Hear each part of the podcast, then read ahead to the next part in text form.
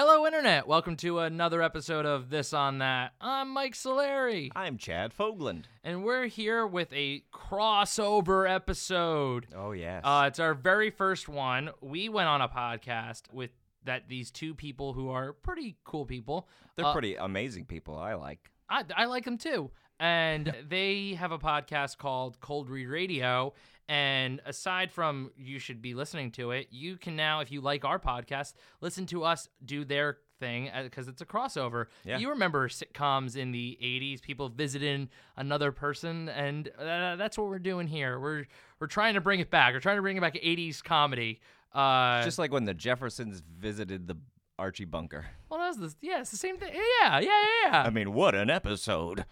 I mean, you could just imagine the promotions as well. This should be highly promoted. The two people who are with us, they are Matt Acevedo and Natalie Kerfman, and they are going to talk to us about innocence. And this Yeah. is our deepest episode yet. It gets pretty crazy. I mean, get, I mean, don't expect to laugh. I'm Yeah. gonna- yeah, expect to feel. Yeah. Expect to love. Expect to love. All Hey, right. Mike. Can I just say something? I know what you're gonna say. I don't want you to say it. No, I'm not going to say that. It's said enough in the podcast. You'll hear. Okay. You're great. Chad, you're wonderful. All right, let's go.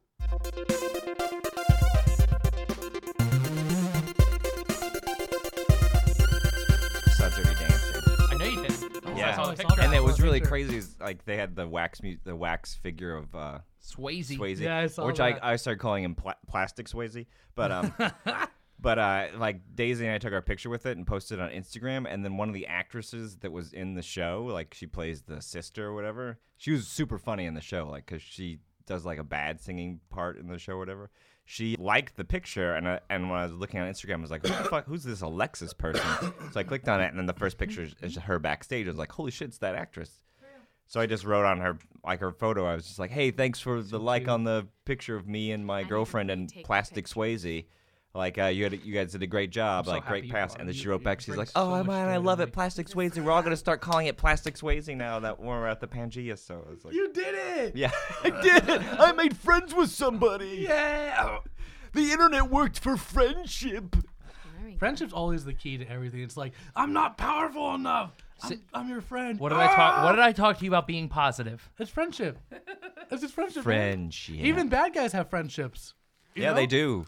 That's why they have henchmen. Yeah. Aw, that's cute. I, I still want to write uh like my, my play, a musical about a henchman Oh yeah. and like like his, I always like, wa- life I always and- wanted to do a, a web series about about Really henchmen who are basically just they move from boss to boss, and it's just like these two guys are like, uh, "Where you're going?" But I think that's been done like a couple Has that been times. So done? you have that been done? four positions in three years. Um, You can't seem to commit to anything. Tell us, tell us about Doctor Ironclaw. What was it like with Oh. him? well, we lived in a we had to live in this fucking volcano. It was tough. I don't so- think it's been done. Uh, yeah, I think there's been a, a few. I've a few different kind of plays with it, but uh, How I think it'd be so much fun. Why not do the better play of it? I mean, Natalie. I mean, I mean, Kim Possible did it, but I guess we can make the Kim Possible movie. Did Kim That's Possible do it? What, like henchmen and shit like that? I feel like it did. And there's a little bit of a play with uh, what's that? Um, Venture Brothers. There's a Oh, little bit of, yeah. hench Damn kind of it. stuff going on. But it's but you're right, Natalie. Make it better. You're right. I should do a better version of it. Thank Wait, you for wait, being wait, positive. Wait. I've heard that before. Make it better. Where have I heard that? Oh God No. damn it, Solari. Fuck you. Are we starting the podcast? Can Yeah, I? we could totally. Before we get into this topic, can I just admit something to Mike? Should we? Oh shit. Yeah, let's tell Wait, him. is this about what? okay, so The hey, farm? So, yep. Oh no. So so Mike, you should know that like uh, Matt. Wait, do you want to do this on air? Oh yeah, no, let's do it. Uh, we're doing it. We're recording right you now. recording right Yeah, we that's how Oh, we start. fuck. We we just roll into it. So like, Oh, okay. so our guests today are uh, you know uh, Matt Avocado. Avocado. It's very, See? Avocado. Not avocado. It's very see, close. see, he screwed up my last name, so I did his. but then also uh, Natalie here, and we're Matt, Natalie, and I have a I, last name too. It's Kerfman. Natalie Kerfman. Kerfman. Kerfman, sorry, uh, Matt, Natalie, and I are all on the same Nerdist house team, uh, Mulligan, which uh, comes Sundays. Come see us. Sundays, Sunday. Next We to are- Meltdown Comics in, on Sunset Boulevard. Yeah, it's Yeah. it's a super. We're it's. I love our team a lot. By the way, I do Uh, too. I really do. It's we're really tight and like super super. We have su- lots of fun. No offense to Dustin, who's also on cousin, who's on yeah, Cousins, another is team. a great team. But uh, Before um, before you continue, if you hear crying, we're not like holding a baby hostage. there's a dog. Uh, doggy There's a here. dog in the room. puppy in here. Anyway, one of our inside jokes, Mike, is that you, whenever we do practices, someone will yell out as a suggestion, "sex farm," and then we always we assume that it's we pretend that it's you and you're there yelling out "sex farm."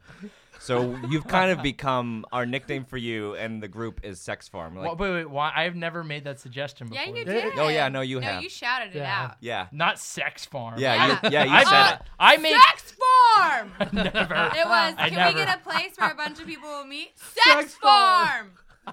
No, oh no, no, no! I said orgy. Um, Oh, Oh. I uh no, On a farm. no, Sex No. Farm. no, no. I I've never said sex farm. I do yell out uh, suggestions. I'm uh I'll, and I try to make them like unique or specific. I remember one time I was in a. A col- I always yell out colors sometimes because people never get it. I, I love giving the suggestions purple, but uh, uh, one time I was I was in a, an improv class and people were like, "Give us a, a suggestion." I went, "Steve Buscemi." The guy on stage went, "No." Yeah. Oh man. Oh, Sex Farm. Oh, anyway, Oh, sex, Sex farm. you are you are Sex Farm. Just so you know, Mulligan lo- loves to call you. We Sex do. Farm. I think we we all we All right. mention you once, at least once every every, practice. Every practice. Every practice. At some point. We'll, God, now I'm, co- I'm gonna make a shirt. I'm gonna come to one of your But shows. it's, just so you know, we do it out of pure. oh, love. I know. It's I know. love. Yeah, it's love. You know, you know that like deep down, I make fun of you and like, I mean, all the time. But it's because I love you, right? I mean, Yeah. it's, any publicity is good publicity. Yeah, and you Yeah. know what you should do for your next birthday is do a roast of Mike Solari. I really like don't want to we do that. at like a spaghetti Oh, I'd- factory or something. I, could, I'd love to do that, Mike. That'd well, so if fun. anybody Like would a host it, roast. Chad, it would be you. It'd be great. It would be so fun. We could cook one of your Cuban roasts, Matt. Dude, I do a pig in the ground in like a hot As in box, he you know? cooks a pig. Where they the like ground. rip up the. the I, we, we used to do them like smoking. Yeah, right? yeah, We did with like coals and stuff. Uh, dude, it's I don't. I don't know. I don't know. I mean, I do. We really want to put Mike in the ground? hey Oh. A roast. guys, guys, guys. I'm not gonna lie. I'm not gonna lie. You're gonna get drunk and just say roast. I the know, whole it's gonna- night. Oh, I'm not gonna lie. I'm just. I think all this attention is giving me a semi. I'm not gonna. Yeah. Oh. Oh. Well, I'm excited for this podcast. A semi hard on? yeah, that's what that meant. Oh, see, like if I think like a semi, I'm thinking like, oh, he's got a big, Big ass, ass. like Yeah. eight wheeler hard on, because it's like a semi truck. That's We're getting into a point now where, like, so the topic you guys chose was innocence, right? And We're then- getting as far. We're getting as far away from it as possible. but we're but we're breaching into like like we're t- we're getting far away from it. So, but why did you guys? Why did you want to talk about innocence? First of all, let's. it was Natalie's idea. Chad was there at our last Mm. practice, Yeah. and um, what was funny is that this is improv comedy. This isn't like pra- Yeah. when you say practice. I just want to make it. clear. I don't think we clarified that. oh yeah, Oh, we're yeah, also- it's not. It's not like a kickball team. well, we're also an acapella group. So. oh, okay. yeah. Well, come on. Come on. Um, but I had played a part where I came out and I'm like, I'm like a real snow bunny. And thinking I was like a snow bunny in a ski resort. Well, yeah, the suggestion we got was like a like a ski a mountain ski A resort. a ski ski resort. resort. Yeah. Okay. Um, So. and then uh, It was me Matt and Natalie in the same. Matt was on the stage with me and he goes, "Oh, um, and I'm a skunk." Yeah. I was like, and Oh, but la- neither of you know that Snow Bunny is. A, Oh, I know She what knew. snow I- bunny is. Oh, I, okay. I, I Ski was, bunny, snow bunny. I know what those. and I mixes started the scene off pretty like like a like a very like you know. Yeah, I imagined confident that man, we were you know? in a la- like where I pictured us was like we were in a lounge with a fireplace going, and I'm like, she- oh, this is like a. She's like, I'm a snow spot." bunny, and she like flipped her hair, and my head goes straight to cartoon land. I thought it was like a rabbit ear. Like I'm like, oh, she's a bunny.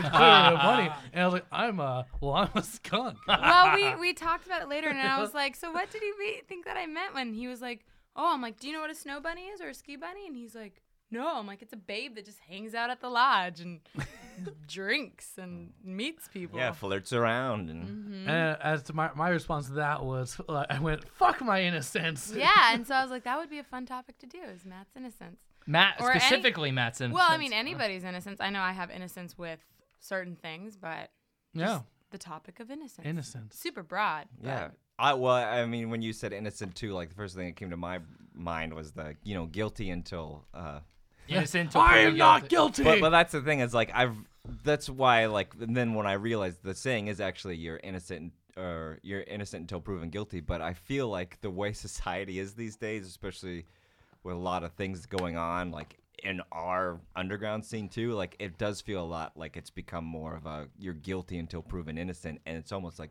too hard to prove your innocence anymore these days. Yeah. yeah.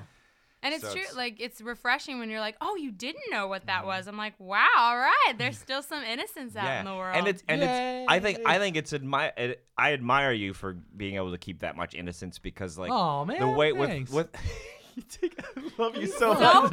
positive. I love You're so so positive. much. But like If- Are you cringing? And I said, told you. and in, uh, in previous in previous podcasts Mike and I've done we've talked about like internet shaming and like we've we've kind of touched on like Making of murder. We talked a lot about Yeah. the, like the legalese of innocence. Well, yeah, I th- we touch a lot about like how like oversaturated the the Hate world market. the world is right now with like with the internet and everything, and how like keeping your innocence is almost like really hard to do. I mean, we have like kids with cell phones at ages of like eight or nine, and like if they're not parented uh, correctly, like the I mean, they can go anywhere on the web and find anything and see anything. I'm not telling my daughter the internet exists you- until she's eight. Did you see that video about the guy who tricked girls into meeting him and had the parents come with him? It was No. brilliant. He was like he was like a 25 year old guy, and he wanted to show how dangerous the um the the internet is for their children. And like these girls would like he put a profile picture on of a, like a different looking like a younger looking kid and said that he was 18 or 15 and the girl was like 13 or 12 Oh and he'd, shit! he'd friend them on Facebook. They'd have no mutual friends, and then they'd just start talking. And then he'd be like, "Oh, hey, let's meet up at the park." And then she like he has the whole exterior cameras where he films this girl walking towards him, and she stops for a second because she realizes that it's not the same guy in the picture. And he goes, "Oh, hey, Vanessa," and like she starts to continue walking forward, and like you hear the father, like the father's like waiting behind like a, a slide or something and he's watching this. She's like he's not she's not going to go towards him. She's not going to go towards him. And she walks towards him and then the father pops out. He's like why are you doing this? You're so stupid.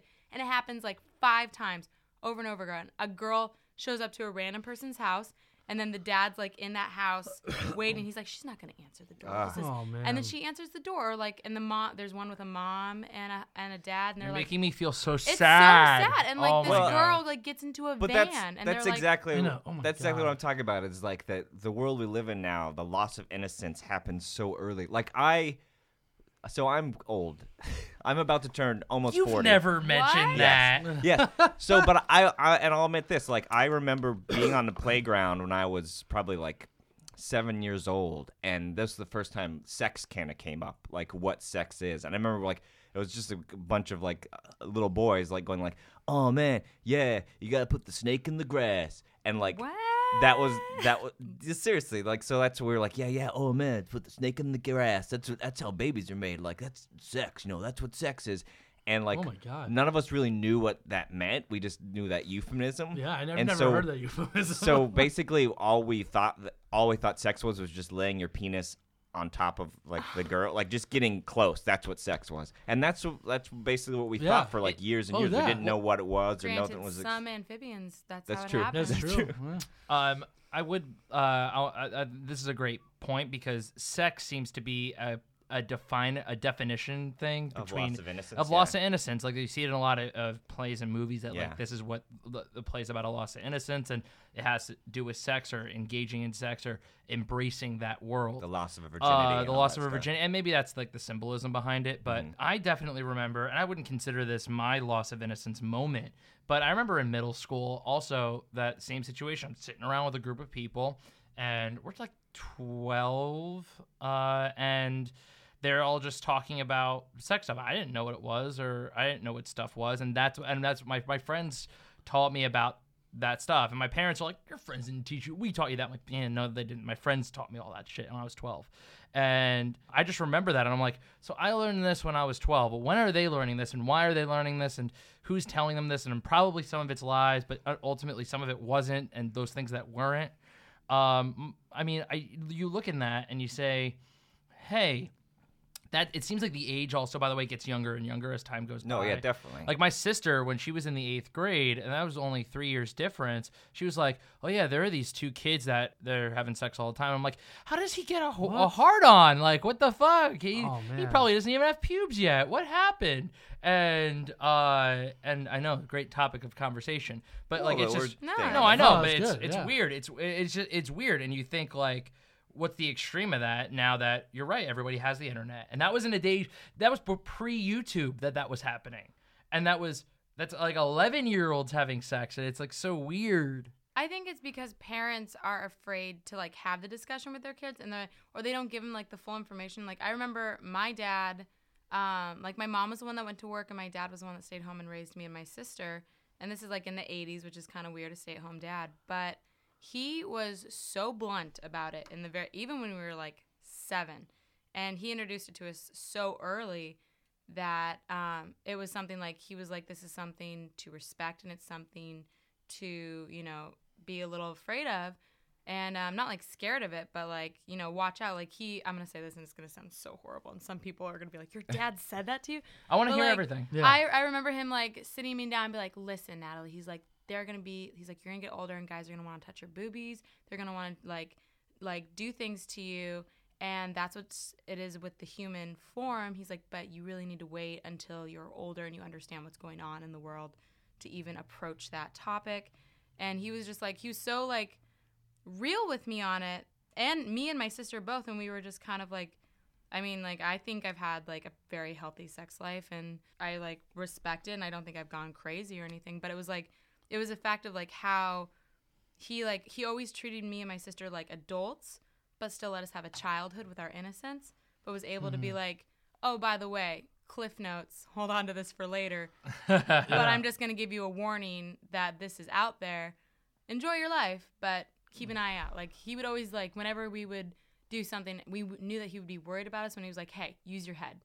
Like that's all he had to say. I think use that your head. My dad that said comes that a lot too. from like the baby boomer generation, like because pre pre uh, like '60s and stuff like that. When uh, say, well, my parents are like they're turning they're in their 60s, so when they were growing up, like sex education was very was rapidly different because like it's coming out of the it's coming from the 50s and goes into the 60s. So like in the 50s, it's like.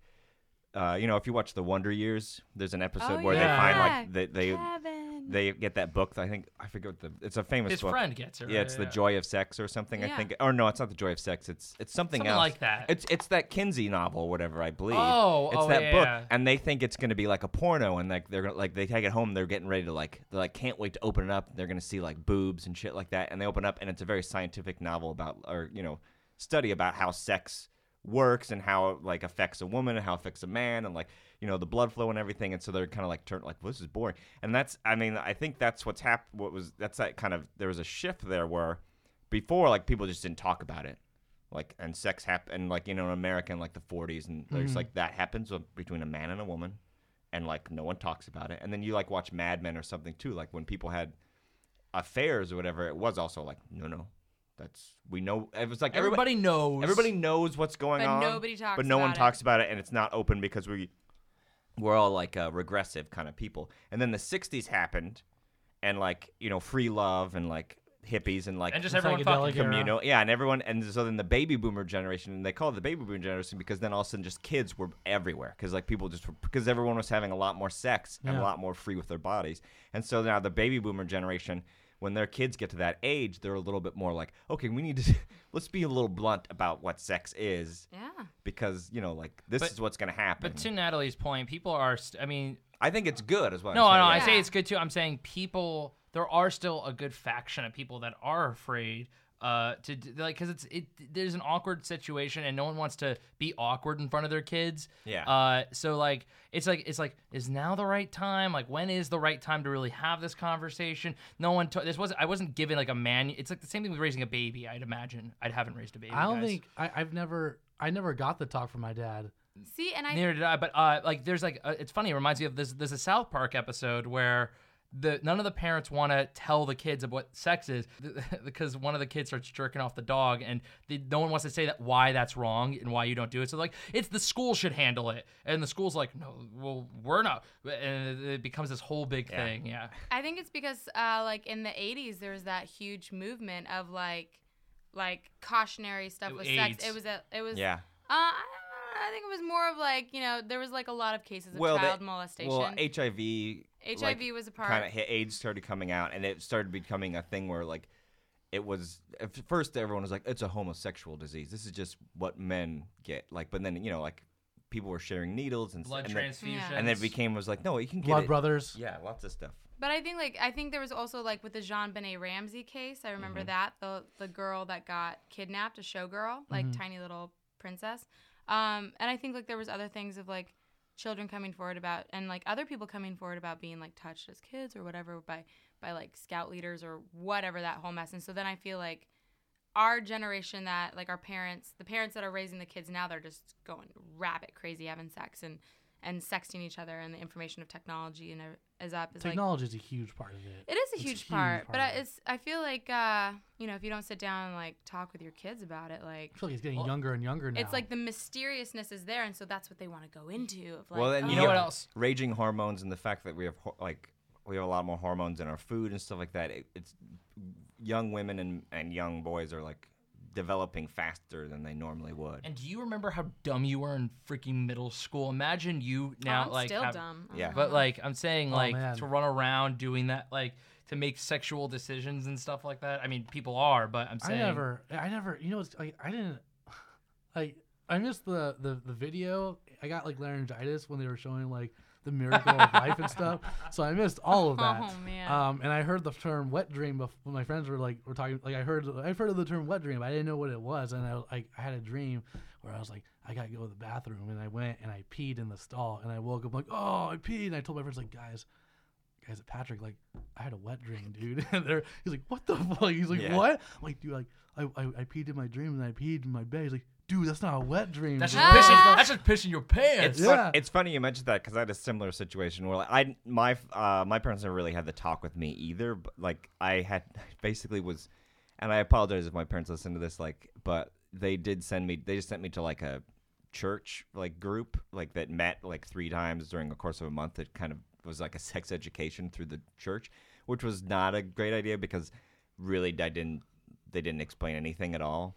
But I remember at one point, like, because it was really boring. I was just like, I don't really understand. Because there was a lot about like how God is interpreted with like when sex happens, but it was never like what sex is or any Right. kind of like what what go where goes what and It's everything. like everything you needed to know about sex without talking about it. Exactly. Oh and my at one point, like they brought up like wet dreams or whatever, and I remember just kind of like not interested in kind of like days, like just kind of going into La La Land, like daydreaming more about it. And then uh, later on, like they're having a discussion, is like, so do you think that wet dream, like a wet dream, means you think about sex too much? And I was like, wet dream, uh, that just means you piss the bed, right? So like. No, that's not a Aw. sex thing. and I remember like the pastor going like, "We've talked about this, Chad." I'm like, "Yeah, it's not a sex thing at all." Chad, I feel like I, Chad, I feel like at They're like, he's I feel like at innocent. this Yeah. church camp, you're the guy at the back in like the leather jacket, the punk kid. Oh. what a I, I don't go oh, this wet dream. Have bull you crap. seen pictures of Chad when he was younger? I did. He looks like he was. The, he looked like he's primarily just hung out at Blink 182 concerts. I've seen that hair. No, Oh, yeah, I've, ma- I've, There's I've- many different generations. There's different. of There's different Chads. There's different different- evolutions. There's a lot Yeah. of Chad. Chad. We're with the Chad 4.0. For, Yeah. yeah. we are. Right? This is the the fourth evolution. Yes, we're getting there. Oh. Yeah. And I'll, I'll be honest too. Like I, dating and relationships and my innocence. Like I was a late bloomer, and I still screw up. Like I still screw I think stuff up. uh, Oh, uh, for me, my first kiss was in eighth grade, and too. Ooh. yeah, and I didn't lose my virginity Right. until college. Um, and a, I think a big part of that, every single person that I've had uh, intimate things with, um, it wasn't like So, it's so sweet. things. So sweet. uh, like I kissed or whatever, you know, like it was always with someone like like special to me. Like I never, I, I was I'm, I was terrible at like hooking up with strangers. Like I didn't understand how I did. it. I think a b- uh, and like how people did it, and I had to have some sort of like That's good. like thing. And I think a, a big for me, for me, what sparked that was uh, I my parents got divorced at a very young age. I was uh, what was it, eight or something like that. Do you think And, uh, that's an innocence killer? I think so a little bit, but also at the same time, it also led me to like not want to have that happen to me. I I, I didn't want to be like my dad. Um, you know, I didn't want to follow in those footsteps. So for me, like, yeah, it was it was like a really really hard time for me. And if I didn't have my sister, I don't know. Like my dad kind of like we, we you know we had our differences and stuff, but like if I didn't have like my sister and my mom, I don't think I would follow that same path. Um, if I like if I did follow my dad, I'd probably be hooking up with like everyone. So You know, but basically so really i mean we've talked about a lot about sex but in it, like the loss of innocence really it's it seems to me it's more about just any time when you're it's it's that period of when you're born and you're a child like the world is a certain way right? Like it's it's like you have your mom your dad you have your house. You're not paying bills or anything. You got to go to school. Like that's probably one of the roughest things. You might have to deal with bullies. I mean that's probably more of a thing these days. But like at some point like depending on it can be anything but like sex a divorce. There's a paradigm shift. there's there's a point when reality breaks in and like you become your your view of the world becomes bigger than it is as a child and that's almost like that feels like that is like kind of a point of loss of innocence e- either being somebody telling you the truth about something like sex is a penis going into vagina your parents get divorced Santa uh, isn't real. santa's not real like a relative dies Well, that's my next my next dies. question. When did you guys underst- first learn the the concept of death? I want to think if you remember this. Uh, Uh, age two. Age two.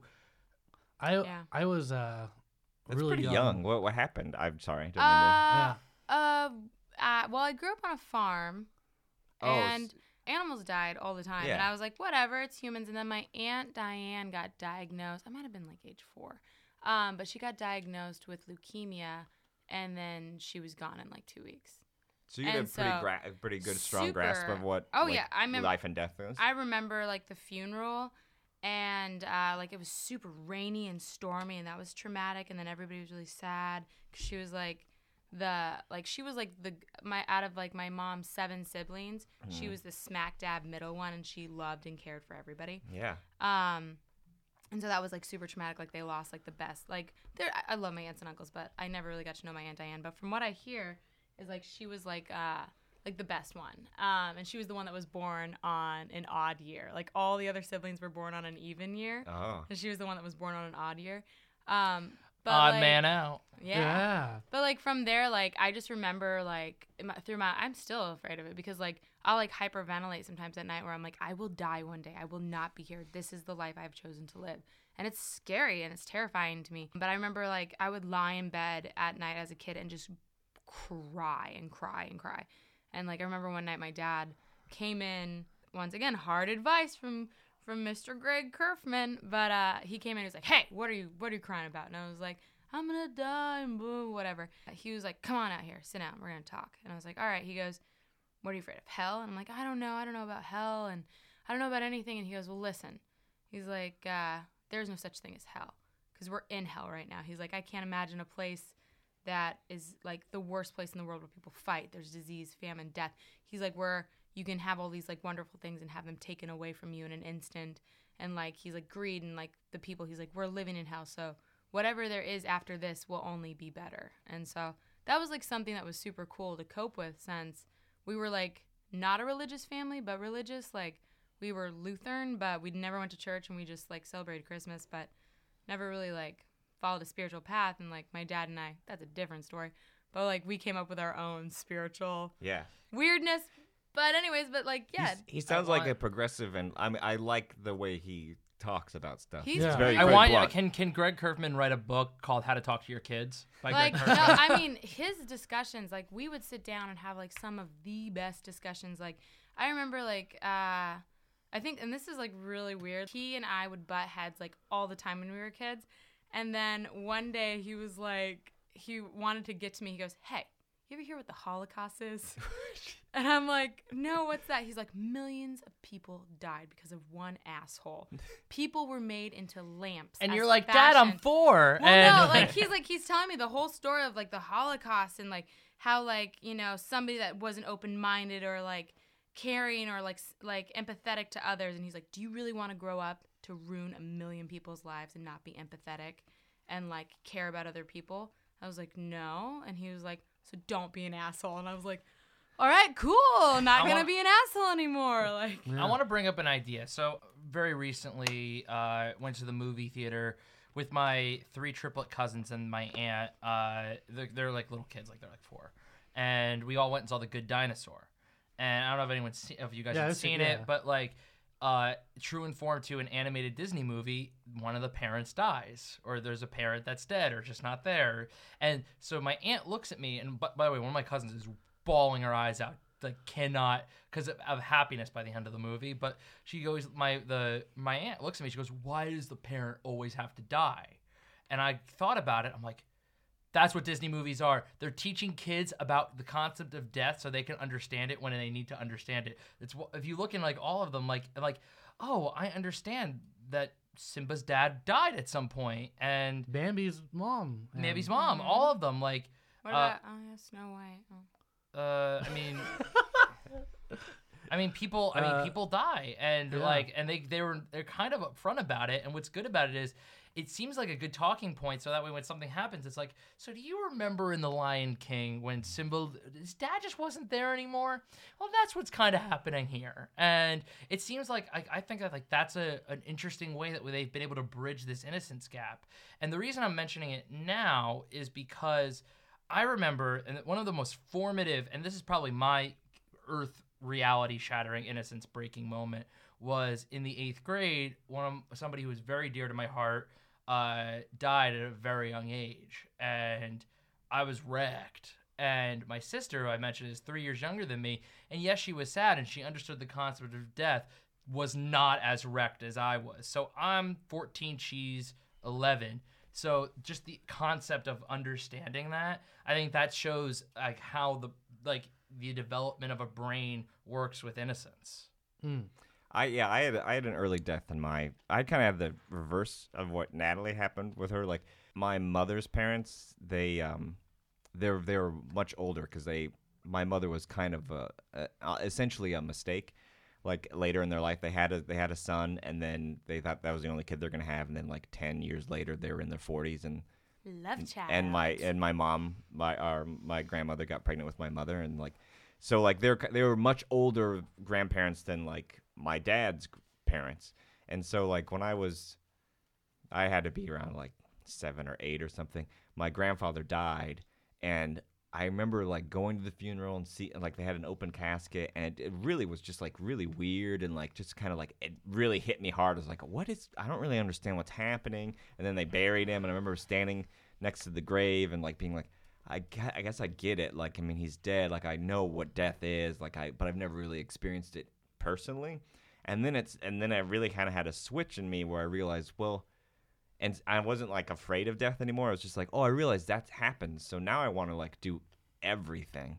And so then I became like, then I started, I got hurt a lot as a kid because I would climb the top of uh, trees and jungle gyms and like run around like like a madman and like just I when we went skiing I would go as fast as I could down the mountain like I just I just became kind of like a daredevil at that point in a way because I was just like I wanted to do as much of life And as I possibly could. Would teachers be like, Mr. Fogland, what do you think you're doing? And you go, everybody's gonna die someday. yeah. oh, man. no, it was never that like bold about it, but yeah, but I mean, I remember like lying in bed at night and like trying to keep myself awake because I was like, I don't want to sleep because I don't want to waste time. Like I don't, there's no time for this. Like and like I would so many many nights when I was like a kid, like I would wake up in the morning and be like, I don't remember falling asleep because I would just be laying there like staying awake trying to think of some more stuff. That's so funny. So, death, sex, traum- some uh, a combination of the two to lead to a traumatic. Yeah, any kind Yeah. of break in Uh, your reality. you as know, I'm trying to think if there's anything we're leaving out. Like, Yeah. I feel like there might be something else, and I'm just not thinking it because it seems like the two logical places to go for loss of innocence, which really this conversation has become. It's not really just innocence on the whole. It's become this Well, it's, idea. it's of funny loss. that like the two major things are death and then sex, which is the Ex- like height of life. Well, yeah, that's like the point of when you make life. So it's like it's Ah. life and death is like really what we're discussing. Guys, It's- this shit got deep. I Yeah, know. deep, I love it. I love talking about this stuff. Are you kidding me? Yeah. When did you lose your innocence, Matt?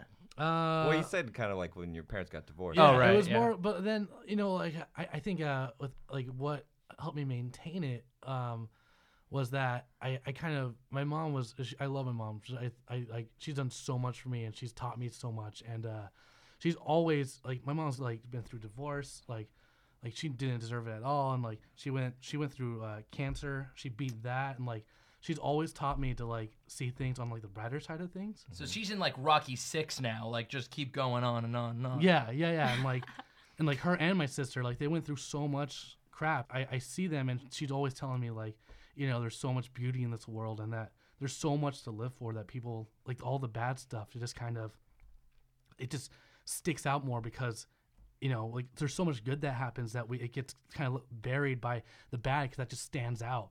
Um, and my mom, like, she always like, oh, I know you're shaking right now. It's oh, okay. Don't. Oh, it's all right, buddy. we love you. I've never had this conversation. So- well, that's why it's good to have. It's always good to have these conversations. I mean, like, Are we gonna have our first tears on this on that? I- No. I was about to cry when I was talking about my shit, but Yeah. This is like I've this talked is some heavy all the time. shit. I know. This is super well, so heavy. I want to. What? A, what's the difference then of being innocent and being naive about stuff?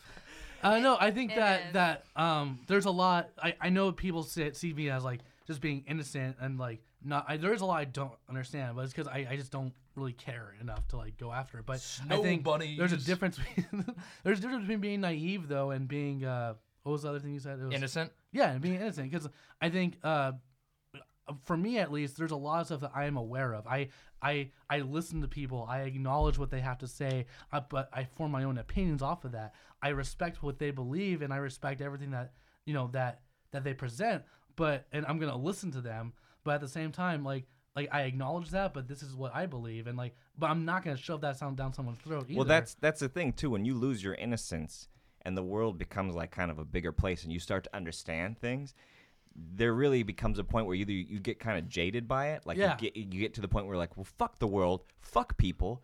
I hate all this shit. Yeah. Or like you start to like it almost you start to develop your moral compass at that point where you start to realize like like what am I doing that makes me feel bad? What are these people doing that makes them feel bad? Or you know what makes what makes me feel good? What makes them feel good? What do I do that makes people feel bad? Like you start to like become aware because I know like for me, I was I call myself a late bloomer, but like I didn't I didn't have my first kiss until I was like 19. I didn't lose my virginity until like I was almost out of college. Like and then like and I've never really understood like dating or relationships or girls or anything. And I moved out to LA and I was doing I just was all I was doing was pursuing stand up comedy. And there's a thing that happens when you're on stage, like and you come off like you you when you're on stage and you're telling jokes and you get like a good response and you come off uh, off stage like later like you go have a drink at the bar or whatever you meet people from the crowd and you do kind of get like this thing where like there's a there's like a bit of a power shift. And I'd never experienced that before where it's like oh well you were just on stage how confident and like secure you are.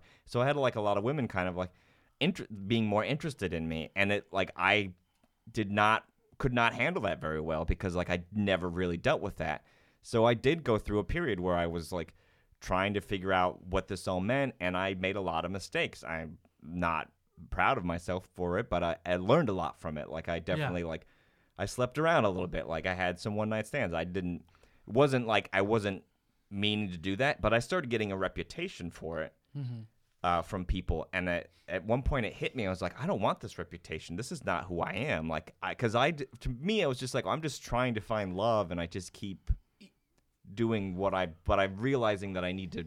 I need to know what more about what I'm doing and It- stuff like that. It seems to me that when, we're talking about this whole innocence thing, and we're, our first instinct is to always look when we were a kid, when we shifted from being a child Yeah. to being an adult. But I think we, uh, it's funny that Chad, uh, that uh, Matt had mentioned that we're in the fourth evolution of Chad. It seems like everybody's the blank evolution of of their own self, Right. And that you it's like you cross over into a, a land that now the colors change like it's if you were born and the color is blue and then something happens and now the world looks red and then you're going through something and then you have another realization oh now the world is green and then at some point i imagine when you have kids that changes also and it's like these different these different points in your life the glass shatters and maybe that's what we're talking about when There's we talk almost about like innocence. levels of there's levels of innocence. innocence Yeah. exactly and, and And- it's all built and it's all built on like your history. You know. Yeah. Oh my God. I, Maybe- I think we got to stop the podcast. We're not going to air this. We're going to write a book. We're going to. We're gonna. But we're may, gonna- but maybe it's not so much. will the advertisement. Maybe for the, book. the the term the loss of innocence is wrong. Maybe it shouldn't be that because it denotes like like this, maybe like you're losing like a, like it almost feels like a deletion of yourself, right? Like if the loss So of what about innocence. the, the revelation of self? maybe yeah, or the expanding of knowledge. or like Yeah. the evolution of one's being or something like something that it, it sh- Transcendence. yeah, it shows that you're progressing. It's not you're not losing anything. You're gaining more That's- perspective. I think or that's something that uh, I'm always af- I'm a little afraid of, like coming in, out of college and doing comedy out here and all that stuff. It's it's like I know that I'm gonna shift into something, but I don't want like for me, it's like I'm afraid of it shifting me off like where I want. Like I, I don't want to become someone that I, you know I want to stay me, but I know I'm gonna change. Yeah. You know what I mean? It's like a weird, but I'm like afraid that like well, definitely the older you get, the bigger the world gets, right? Yeah, like when you're a kid, yeah. it's like little, and then you get into school, and it's like it becomes bigger. Then junior high, then high school, then college, and then when you break out of college, and then you're in like the bigger world, and you're like, holy shit, like it's so fucking big. But now I bring back to you technology because before all that, we Yeah. didn't have the internet. So the world was always what we made of it and the world thing, and then you Exactly. go out. But now the world is massive from the get go. So what happens with do we evolve?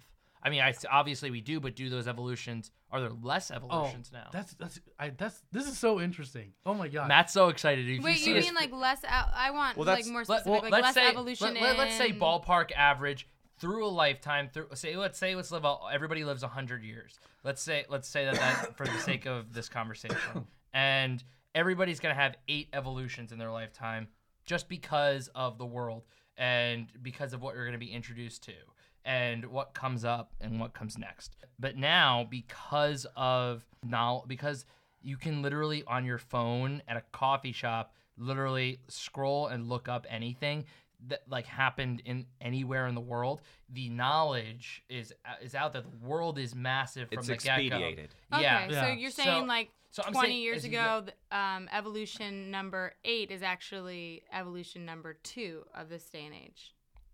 Maybe Yeah, and it, it's like like, the, it's basically like stages. Ta- Well, take, I a, would- take a 15 year old from 1952 and a 15 year old from 2016, and you will see a drastic change of also- like how much they understand. I'd argue. about I'd argue now because like you think like okay, so maybe it's when I see somebody die. Maybe it's when I lost my virginity. Maybe it's when I got married. Maybe it's when I had kids. Maybe it's when I'm close to death. And maybe maybe we have five little and maybe and maybe one for a grab bag. So we have like six evolutions bits. Uh, I'm just saying. I'm just throwing out like Yeah, no, no. typical stuff.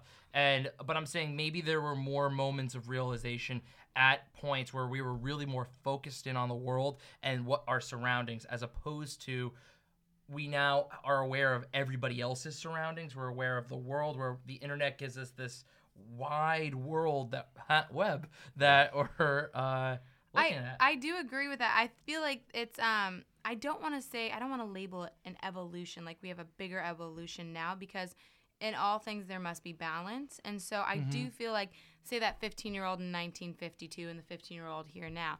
15-year-old here now knows more about the world and what's going on in the world because of all the mass information. However, the 15-year-old in 1952 probably has a lot better social skills. yeah. Well, well, 100% 100% And so like it's like the the evolution of mass knowledge has now like skyrocketed up. But then those social skills, you know, of on the average, I'm not saying like there can be someone that's extremely sociable and very knowledgeable.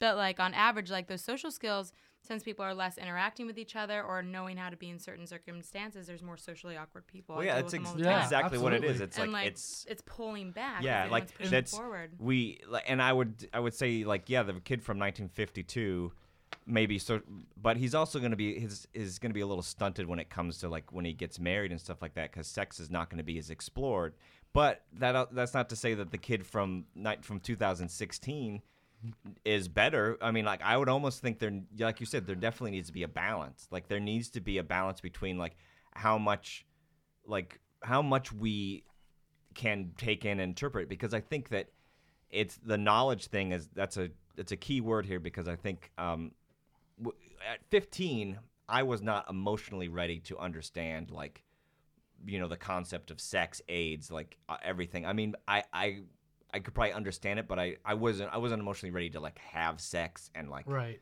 be at that point like where I'm like and know how it, relationships and how it affects other people to be like having sex with women or whatever. it's it's interesting because it's it's also not just like that all of that it's also a changes uh, when you think uh, like culturally and internationally Yeah. like like in uh in uh in Europe they're way more open about No, sex. they they're, definitely they're are. very have they've had an understanding since they were young uh, if you go to Japan they Alcohol under as well, in and- Japan like they death is a part of their culture like Yeah. like they like they like acknowledge death as like a, a thing they're you know they're not as taken back as we are here it's just interesting to see how not only does it affect us as Americans, it like is, uh, it- like internationally and worldwide, it changes per culture. I think it, it's definitely important to be uh, un, to have the knowledge out there. I think it's important, but I think it, to go hand in hand to keep the balance, you need to you need to also be able to like put it in the light of understanding what it how important these things are. Eh, there's- like a 15 year old can't just go on like I going to the web to just watch porn all day is not going to teach you, you know how a, how to Sex is keep a rela- relationship going and how to be like with with somebody or and even how Yeah. to talk to somebody. yeah, like Yeah. It's, that's just teaching you one thing. So you, it- it needs. That's why I think uh, movies and television kind of play a role here. Like they, they tell us they. It's Society. good. It's good that like they are around and that they are keeping current with what's going on, so that we can be influenced by these things a little ways. I to will say they fucked up my relationships though. Well, that's no, it's romantic Uh, comedy. those Did you romantic does. watch- comedies, when, watching when, when as Harry, kid- No, they when do, Harry that's met true. I was Sally, like- killed all of us, didn't it? I mean, those romantic comedies, they fuck with you. Like after a while, you're just like, "Wha- wha- "What are we now?" And I'm just like, "Wait a second, why Yeah. am I even saying this?" I have I'm the like, same "We're not thing. even 15 minutes into like." I'm like, "It's not 15 minutes into the movie where they have to establish a relationship, and then 20 minutes later, living in the relationship, and then 10 minutes later, something happens, and that's 15 minutes before I watch it and I catch it every time.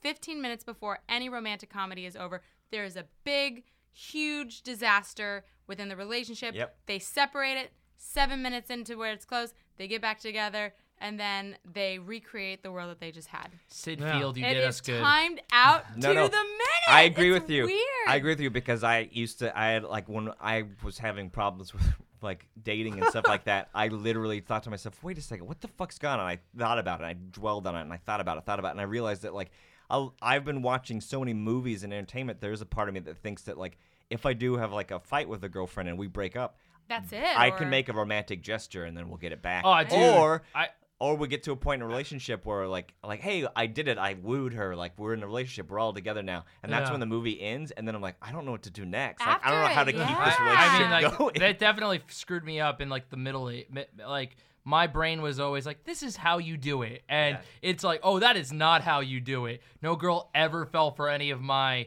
uh, quips uh, or gestures or no, not at all. It, it, it friend then- zones you, man. Well then I, I, I take it back to say like it's i think it's important that all i'm saying is like you were right natalie that that there needs to be a balance between the the knowledge but the and the understanding of what knowledge you're getting. So it's not just like oversaturation of one thing. If you're pushing too much like and social skills too you're right. Like kids these days are on their phones all the time. It's like have some kind of i read an article about parenting and i've been reading a lot more about them because my sister has a three-year-old daughter and is having another baby and like so Aw, there's a lot of like kids You're running around and you're thinking of, and you're thinking of getting a dog. Uncle so Chad. Oh, well, yeah. Uncle Chad. I just it to the movies. but like this article was saying how parent certain parenting parents are just like letting their kids have cell phones early and earlier on and then just letting them not taking them away at night and what they need to do what this guy was saying was like it's important that you that the child it's it's good that they have a cell phone but it's also good to make sure that that child's not up at 3 a.m still online Yeah. with because they because kids do that because it's like they're it's there. Why not? It's I mean, there, like why I not? remember reading books up late, being like, "Oh shit, my parents are gonna get me." Yeah. When uh,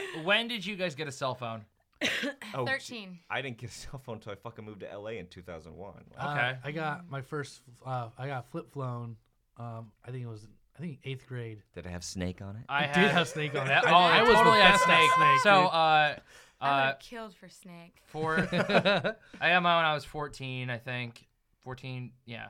And I remember it was the it was a AT&T phone. They were like, it's got iTunes on it. It can hold a hundred songs. They were like putting it out there as like this is Oh an amazing God. this is an amazing like, Mike's technological young. achievement. I know. I'm Dude. like, I got mine was a Sprint. It was this like silver flip phone. My mom gave it to me because I'd go like out and about, and she's Well, like, Mike, "I you, trust you." you just and call Matt me." are like, cl- are, all- Matt- all Matt- three of you are pretty close in age, Oh, aren't hell you guys? no. How old- wait, She's she's I'm closer to old. you she's and your than age, you. Yeah, you do not look it. and Matt's Can I younger say than that? me. I yeah, you're in 25, milk. 23.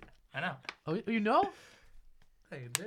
I'll I- I know. I, I know everybody's. thirty I know. I know the age of everybody here. oh well, I mean, we don't need Well, to name Dustin, that. we but don't. I, I'm, I, I, I really, I'm shocked that I thought you were like in your 20s, Natalie. Oh no, man! I really Because did. Nat, it's because Natalie has the energy of like a, I don't know, like a, of an it- Australian Shepherd. Yeah. I know. an eighteen. No, like, That's she- my dog. No, well, no. You do okay. If you if you you have the energy of like a puppy that's literally bouncing off the walls, Well, like yeah, that's how I choose to live my life because I'm afraid of fucking death. okay, um, I choose to be like super happy, and uh, I don't. I try not to let the little things bother me. People that are assholes to people, that for some reason I can never get over that. Like, just like, oh, don't they know we only have one life to live, and why are they being, why are they being cocksuckers right now? It really pisses me off. Yeah, But, I, it's like yeah. why why be mean to people, man? Yeah, it drives me nuts. You I get- hate it. you I see it all the time. You know, it's like those revenge movies where it's like, ah, uh, they killed my. I don't know why. It's like. no, but no, go, I don't know go, just roll with it. Go with it. Get They- angry. "Oh, they killed my father. I I must get revenge. But then when they get the revenge, that was Liam Neeson, guy- right? Uh, yeah, that was Liam Neeson. Well, you know what they, uh, it's They- like, it- like there's there's still empty. There's nothing. It's well, like that's that's like that quote. It's like if if you're seeking revenge, you better build or dig two graves because it's like yeah. it's- yourself. yeah. You got you gotta learn to like I I, I know for like for me like I I don't let things bother me because I'm like I don't I don't care. and that's the best. You sh- yeah, stay that way. Oh, all right. because Please do.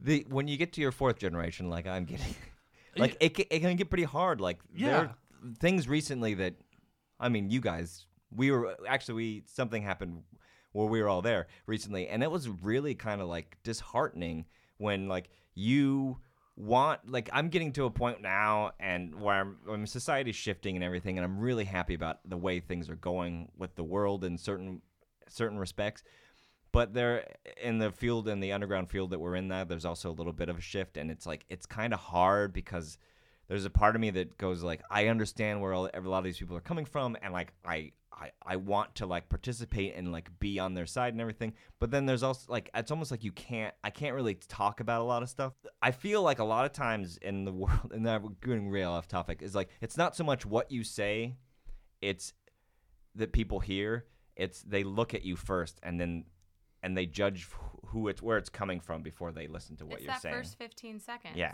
Yeah. Like, and I judgment. th- I've wish that that didn't happen. yeah, it's uh, it, you know, it's like like I was telling you guys, I, I didn't want to say anything uh then because I, I just like I said like people are gonna have their opinions like and I I'm not that I don't agree with all of them, but I feel like sometimes like you just they just gotta like let them do what to Yeah. do what they're gonna just do. just to clarify real quick because we're wrapping it up here. The, there was a moment where um a lot of us were at a thing and like there was uh and someone was giving their opinion on something. And I realized, looking back in hindsight, like I was trying to have an open discussion and like give with my a opinion. closed-minded person. Oh yeah, I Yeah, was, yeah, and and. I should have just kept my mouth shut. And this is what I'm. This is the. This is where I have a problem, or this is why it's distressing to me, is because like I'm an intellectual person. I'd like to like voice my opinion, and I And- think that's important. But sometimes you, sometimes you just need to not talk. Like, I think it's need to just- awareness. Like I think like a big part of of growing up nowadays too is uh is like being open minded but being aware of like Yeah. who you're dealing with. yeah, too, and that's you know? that's that's Part of the innocence. that's part of the. That's that's my new level of understanding. My new perspective. oh I'm my learning. god, 5.0 just came out. no, I'm Shit. so. Of what? Of Shit, what? of Chad. Oh. Oh my god. Uh, I want to, because because we're because Chad, like I said, Ch- uh, like Chad said, we're wrapping it up. Uh, all this like we've talked about death a bit, and uh, it seems like like people being afraid of death.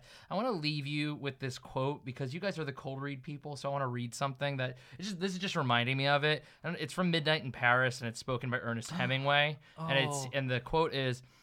I believe that love is tr- that is true and real creates a respite from death. All cowardice comes from not loving or not loving well, which is the same thing. And when the man who is brave and looks death truly square in the face, like some rhino hunters I know, or Belmonte who's truly brave, is because they love with sufficient passion to push death out of their minds until it returns as it does to all men and women. I added that part. And then you must make really good love again. Think about that. And that was and that's the end of the quote. And I just thought that that was a good Wow. thing to leave it leave the listeners with.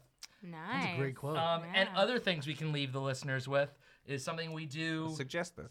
Uh, well, you guys are no uh, strangers to the improv game. Everything starts with a suggestion, and like this, we're gonna suggest to life. So if you have any uh, part um, wisdom to impart, any recommendations of anything, it could be a TV, movie, movies, music, Ew. anything that you want to recommend to anybody. Uh, it could be another podcast. It could be anything. I have a quote myself that I'm Oh. going to suggest, and it's from Mr. Kerfman, Mr. Greg Kerfman. I love Perfect. I Greg love this guy. and this is uh, this is something that I think helped me throughout my entire life.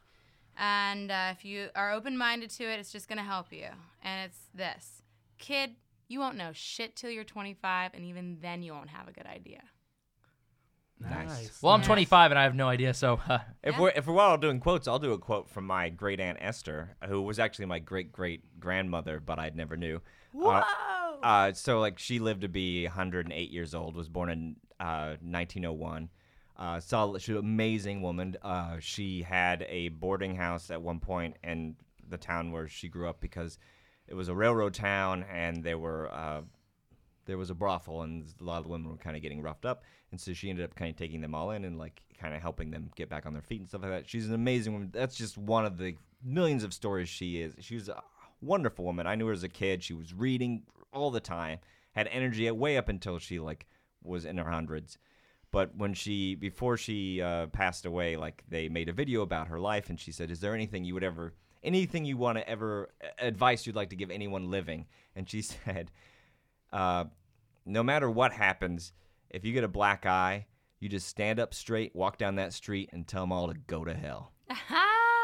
And, I love it. and then She she and then she took a swig of whiskey. 'cause- but she she's a wonderful lady, and I I wish I she's amazing. I guess like a really brief brief story with a quote. okay. Really Do brief. Um, I'm first generation. Uh, I don't know if you guys knew that. I'm first. Is that first generation? First generation Yeah, American. first not- generation. Yeah, I'm first generation American. Okay. So my my dad's side of the family, he he, he came from Cuba and he was like 10 Mm-hmm. uh, and they came with nothing.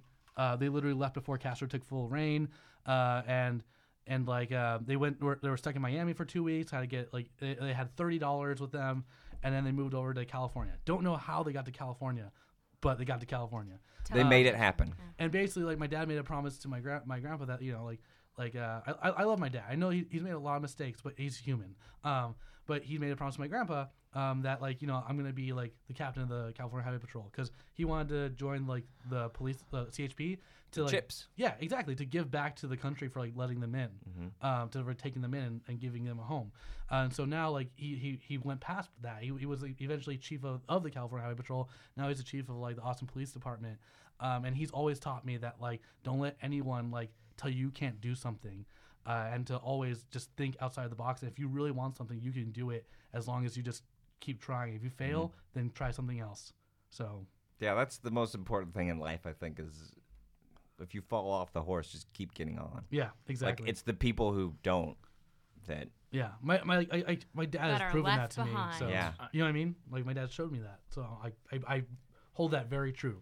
Um, I guess I mean I didn't intend for that Midnight in Paris thing to be my suggestion, but I guess it now kind of is because everyone else did like quotes and stuff.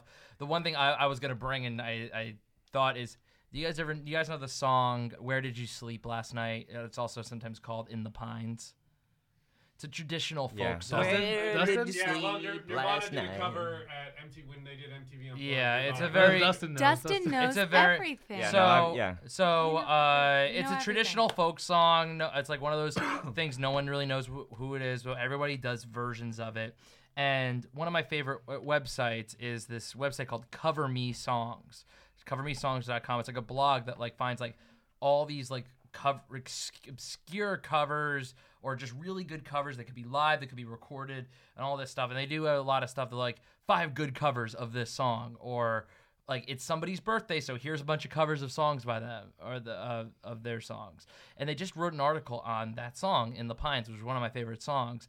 And they're like, well, here here's where the the song like like comes apart. There's two real versions of it, and there's five different versions, and they're all like great in their own ways. And the Nirvana one is great, and it's such just like a it's a harsh song, but it, it's like It's real. Uh, it's just it's a great song. I suggest everyone listen to in the Pines, but also I'll put a link in the show notes to the Cover Me songs Sure. uh, Nice. link to there. Perfect. Nice. All Cool. right. Uh, so that was great. You guys are awesome. You guys, uh, thank you for Yeah. coming on. Thanks for having And us, if man. you, uh, for all the listeners who really liked Natalie, and uh, your name's Mark. Uh, no, Matt. I, I, I believe it's, it's Matt. It's Matt. Oh, so Matt, uh, you're uh, we did a, we did an episode on their show. Yeah, So check it out. Uh, we don't know when that's gonna air. Radio. Do we? Do we? Yeah, it's, I would say No. I, in, the, In the next two weeks. In the in the future. Well, regardless, go check out Oh, Cold okay. Read Radio because So it's we're a great because this is a nice crossover episode. It's kind of like that CSI episode that mixed with uh, Two and a Half Men, I'd say. Okay. Um, and Sure. or like all the other shows in the '80s. That I like to I like to think of it as when uh, Angela Lansbury from Murder She Wrote went to Hawaii and helped the Magnum PI solve a case, That's better. I like that better. which is true. so we're, who's Angela Lansbury and who's Magnum? I think it's obvious sex farm. That's not my nickname. oh, it is now. yeah, it is. Uh, but yeah, thank you guys for being on the podcast. Yeah, thank you so yeah. much. Uh, where can we find you online, like your Twitter handles and all that stuff? Please Um, drop can- us all the plugs. You can find my stuff um, just uh, for every platform uh, at Shy Guy Express. Mm-hmm. It was a it was a, a band name I wanted to do in high school, so I'm sticking with it. It's adorable. So at Shy Guy Express on every platform. We all have our own band names that we hold on to that we're one day going to do. I have I have one. yeah, mine's Jake and the Fat Man.